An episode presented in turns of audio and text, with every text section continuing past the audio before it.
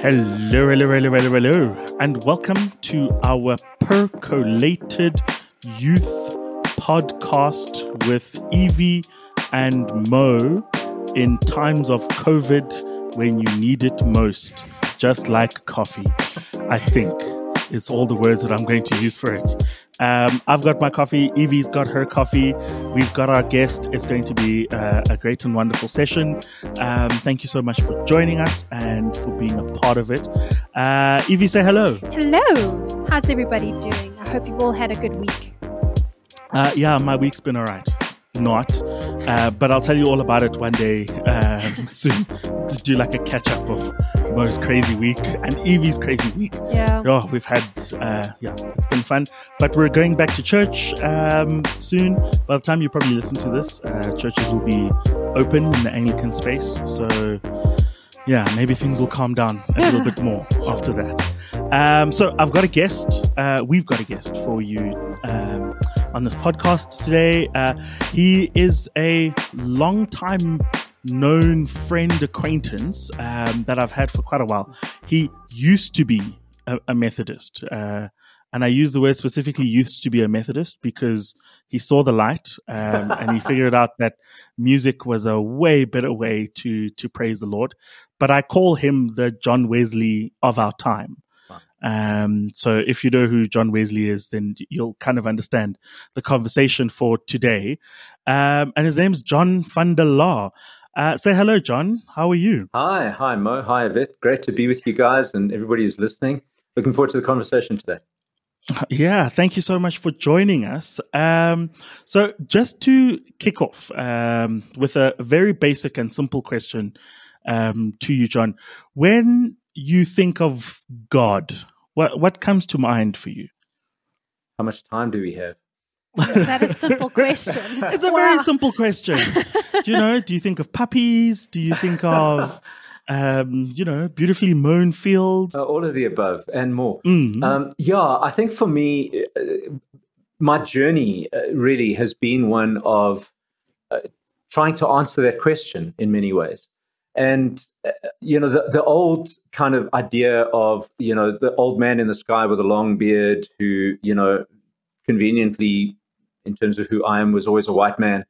Um, you know that that died a long time ago for me, and um, I remember a moment that was quite profound for me was reading a book by Annie Dillard, and I can't remember which of her books it was. I think it was in Pilgrim at Tinker Creek, but I could be mistaken. But there's just a one liner that she put out in the book where it says, The consciousness of the universe, that's what we call God. Hmm. And I remember mind blown.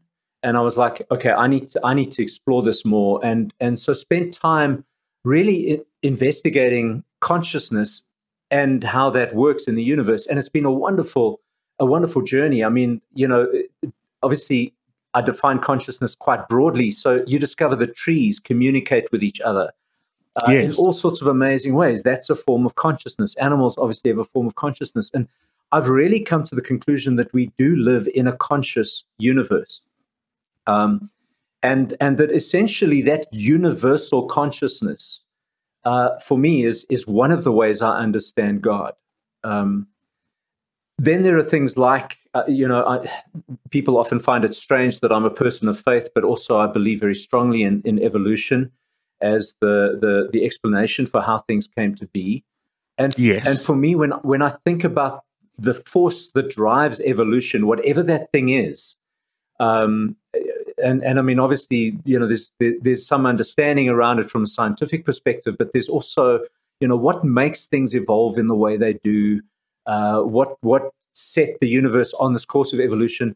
For me, that's another way I think of God. God is the the kind of driving force of evolution, and and and the evolutionary process consists of of kind of three forces, if you like. There's the force of life that brings things into being. There's Mhm. there's the force of death, where where things die and make way for new life, and, and nothing dies without new life growing out of it. That's been you know that's why I believe in resurrection because Mm. you know anything that dies there's there's birth that comes out of that death and then the third the third force is is is the what I would call the force of love. It's about connectedness and, and interrelatedness. And and so for me, that that you know, to think of evolution in terms of life, death, and love, that speaks to me of of the way God is described in Scripture. Uh, you know, God is love. God is the source of life, um, and and God is the one who brings life out of death, and and death and life you know, Jesus said, unless a seed falls to the ground and dies, it cannot bear fruit. Death and life are not separate, different things. They're two parts of one coin. Uh, yes, it's it's all part of the same thing, which exactly. makes um, you know that kind of understanding of death. I, I think a, a, very powerful thing when you understand right. that there is more to it after that. Right, very much. Um, so I think then that actually brings me to exactly the point yeah. um, where I can ask you a a little bit about your new adventure that you're starting. Yeah. Um, for for people who who don't know you, yeah. Um, I, I, think the the best example that I have of you is when uh, way back when I, I, think we had we had met before that, mm-hmm. but we we really started to get in touch um, after a session that you had done with some of our Anglican priests. Yeah in the diocese. You came to do one of the um, like priest trainings yeah. uh, that we have, and you focused quite a lot on the the liturgy that yeah. we have within our Anglican Church, and it, it was quite interesting watching a Methodist minister teaching Anglican priests about liturgy. Um, I, I, enjoyed that with all my heart and soul. Um, just to see the look on their faces, uh, it was like you you had a whole bunch of children in the palm of your hands, and you were teaching them something new and exciting, uh, which was really really fun to watch. And just your conversation around the way that we do church and and the way that we have um, structured church within our lives. And now I know that you're on a new adventure. Yeah. In terms of the way that we do church and in terms of the way that we apply our faith in the world. Right. Do you want to tell us a little bit about that? Yeah. It's been it's been a long time coming for me, um, at least a decade of of wrestling with with with a single question, um, and and that that question is this: What does church look like? Or, or, or let me maybe not use the word church because as I'll probably explain just now, I, I have a little bit of a conflicted relationship with with the word church. Mm, um, mm. So, so let me. I, I, like to refer to it as as a spiritual community rather, uh, and and when I refer to what I'm doing as a, as a spiritual community. Mm, um, mm. and, and so, what I've been looking at is the question of what does spiritual community look like in the digital age, in the 21st century. Uh, and, and, part of the, that question arose out of looking at church. And, and, you know, I've been in church, I was in ministry for 30 years uh, in various shapes and forms. Uh, I was part of the church almost my whole life. And, and having been part of the church, the one thing that I noticed is that the, the, the way things happen in church has really not changed in hundreds of years. You know, the, the, the style of music may have changed, but but the essence of the way church functions in society has has really not changed much. Apart from the odd pocket here and there it really hasn't changed much in hundreds of years. Mm, and mm. and alongside that i've been seeing for again more than a decade constantly online articles podcasts people talking about how the church is in decline how people are leaving the church uh, how the average age of the church in many countries is about 20 years older than the average age of the population of the country they're in. you know, young people yes. are just not finding a, a home in church.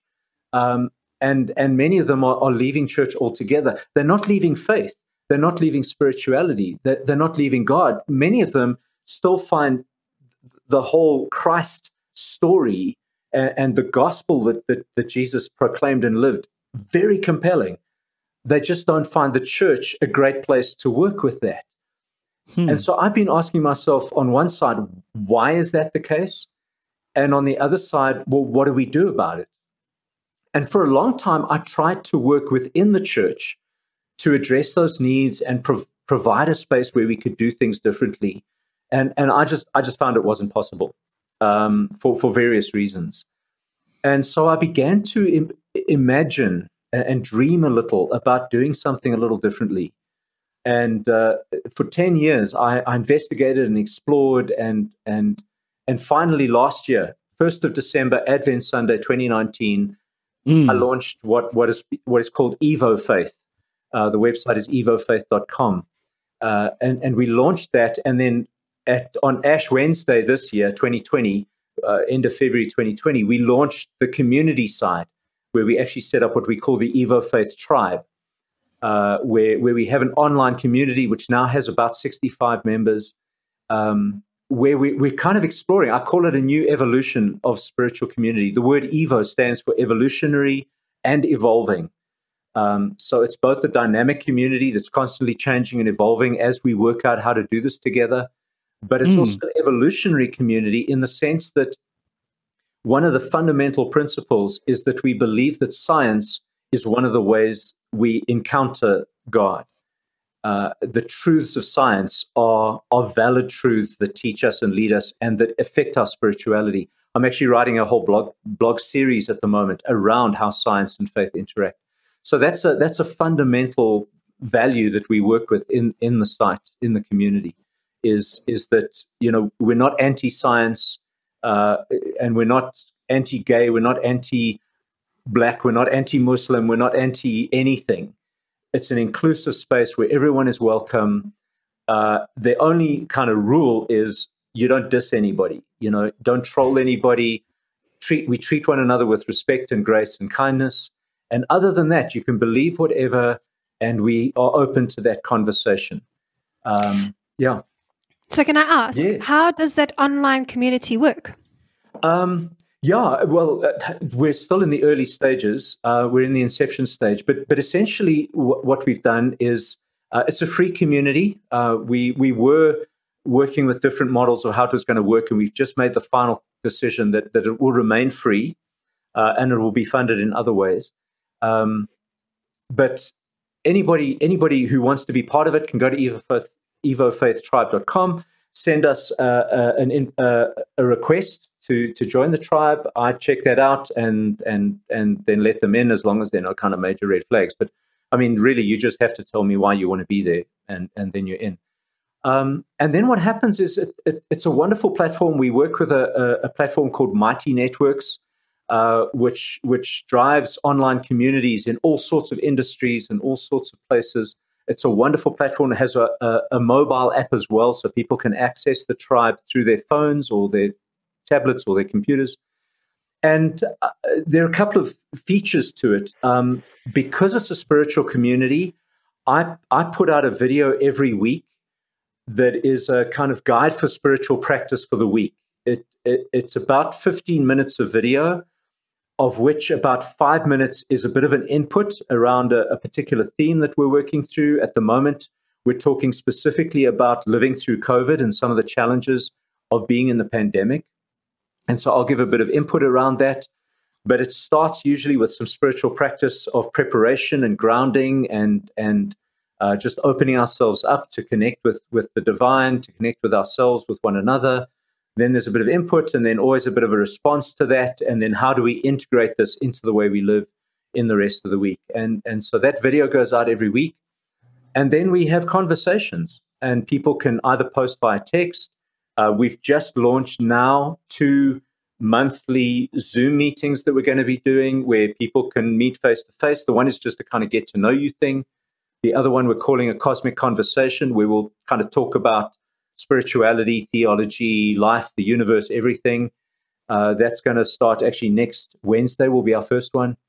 Uh, and so, in all these ways, P- tribe members can contact each other directly through the through the through the the, the app, uh, or you can comment on stuff that's out there. Whatever I post on my website in terms of blog posts, that also gets posted in the tribe, and and we just chat, and people connect down the line, as the tribe grows and matures, I can see small groups forming within the tribe where people will then support each other, care for each other, Um, and those groups can be either online or offline. You know, if, if, if somebody has a group of friends and they want to meet once a week in the home, watch the video together, chat about it together, and then be involved in some way in giving back to their community, that's that's awesome. If people want to connect online and they decide to kind of watch the video at the same time and then meet via Zoom and talk about it, that's also great. You know, it really is open ended. One of the things about the tribe is that we've broken free of the idea of geography you don't have to live in the same place. You don't have to go to the same building in order to worship together. And we've broken free of time. You don't have to show up at church at nine o'clock on Sunday or else you miss worship. it's there, it's on demand. You can download it. Our videos are designed to be interactive so people are doing things. If I light a candle on the video, I invite people to have a candle that they light with me. Whatever I do, I invite them to do so. They're interacting with the video the whole time. There are questions I ask that I sometimes will say, pause the video and spend some time reflecting. So we try to make it as interactive as we can. People can engage at whatever time suits them. You don't have to do it on Sunday. You can do it on Wednesday, Thursday, Friday morning, whatever, three o'clock in the morning if you want to. Wherever you are in the world, we have tribe members in the UK, Canada, the US, um, uh, lots around different parts of South Africa, uh, so it, it, really, we have somebody, I think, from uh, where was it? It was Belgravia or somewhere like that in Europe. Oh, wow. Yeah. Um, so, uh, you know, and it's wonderful because what's happening is people are connecting with all these different backgrounds and perspectives, and we're learning from each other. Uh, and mm. and and you know there, there, are no gatekeepers. Nobody's sitting there saying you have to believe this, you can't believe that, uh, you have to worship like this, you can't worship like that. Uh, and tribe members are beginning, you know, in the beginning, I was generating most of the content. I'm still generating most of it, but but little by little, the tribe members are warming up. They're starting to comment more. They're starting to post. If they see an article they like, they'll post it. If they, some people have posted pictures of some of their own spiritual practices and what they've done. Uh, others have told stories of, of things that they've been doing recently in their own spiritual journey. It's a very exciting space to be. It's dynamic. It's creative uh, and it's very different from anything I've experienced in, in any other kind of spiritual community that I've been part of. That does sound very, very different yeah. um, to a lot of uh, uh, almost ways that that we understand and express our spirituality. Um, so I, I, have to play devil's advocate sure. a, a, little bit, John, yeah. um, and, and, just ask those questions that um, are running through my mind in terms of, you know, the the, the structured church as we know it. Yeah. Um, I, am sitting with a, a, church that I go to and work for. Yeah. That's very excited to go back to the building. Yeah. Mm-hmm. Um, and, and, we've spent a lot of time during COVID becoming very digital. Yeah. We we have put in a lot of effort and, and a lot of time yeah. to really grow our digital space. If it wasn't for COVID, myself and Evie would not be doing this podcast. Right. You know, we wouldn't have the space where we're having these kinds of conversations with you as well. Right. But the biggest draw and the biggest pull to us saying, you know, we, we want to go back to the building, we want to be in that building space is the, you know, that big element of fellowship that you get from the church yeah. experience yeah. The, the the cup of tea afterwards um the the the chit chat with uh, extended family um friends people that you're almost in a way acquainted to right um you know how, how do you deal with that in a digital space? I guess kind of two two perspectives that I would offer. The one is is my personal one, which which maybe I'll I'll do second. The other one is just interacting with some of the people in the tribe and how they're wrestling with exactly that question. Mm. Uh, we we have a couple of people in the tribe who I mean, many people in the tribe are part of traditional institutional churches in some way or yes. other. Um, in fact, I have a number of people who are clergy in, in their churches um, and who are, are, part of the tribe um, as well. And so, I mean, for you know, I have no doubt that the church, as it exists, will will will probably exist certainly for the rest of my lifetime, and and probably for a very very long time. Uh, I, I, think lots of people need that. The world we're in, lots of people want that that face to face connection and communication. So, you know, I see that happening, and I see for some people the transition to the online space is quite difficult. Um, and when we do the Zoom conversations, we've had a couple of informal ones. We're now kind of formalizing them by doing them once a month. When we do those things, I have seen that there are some people who kind of jump into that and, oh, it's great to actually see another face, even if it is on a screen to actually see you and talk to you and, and to talk by talking rather than by typing, you know. Yes, um, yeah, just live. Yeah. So mm. so there, there there there is that element to it. What, what what's great for me is that you know we do now have the technology that we can use things like Zoom and and yes, there's not the tactile, you know, I'm giving you a hug or I'm you know, but we've had meetings where we said to people, you know, make sure that you have your drink of choice with you, like bring a cup of coffee. And you actually you know you're chatting with people and and they're sitting in their lounge you're sitting in your lounge or whatever and you watch them drinking their coffee while you're drinking yours and you're talking and it's a conversation and it works phenomenally well so i think there's there's a, a shift to beginning to understand that we can function effectively in community in a different way without all necessarily being in the same space now, I suspect that for some people, that's never going to be enough. Uh, and that's why my hope would be that down the line with Evo Faith, people might be part of the site for those kinds of group chats and for engaging with the spiritual practices and the inputs and the, what people are posting. But they will bring that maybe into a small group of friends and family that, that they will meet with, not as a church, but just they're part of Evo Faith, but this is their small group you know, and they meet once a week or, or, or once a month or, or whenever they feel like it. And they will then do the face to face thing there. Um, mm. And like a home soul type of thing. That's kind of like that, yeah. Yes, and, yes. And when those groups happen, one of the things I hope will happen is that they will that they will see themselves as, as kind of part of the community, but also that they'll see themselves as having a responsibility to to serve their their their, their neighborhood, their town, their whatever, in some way.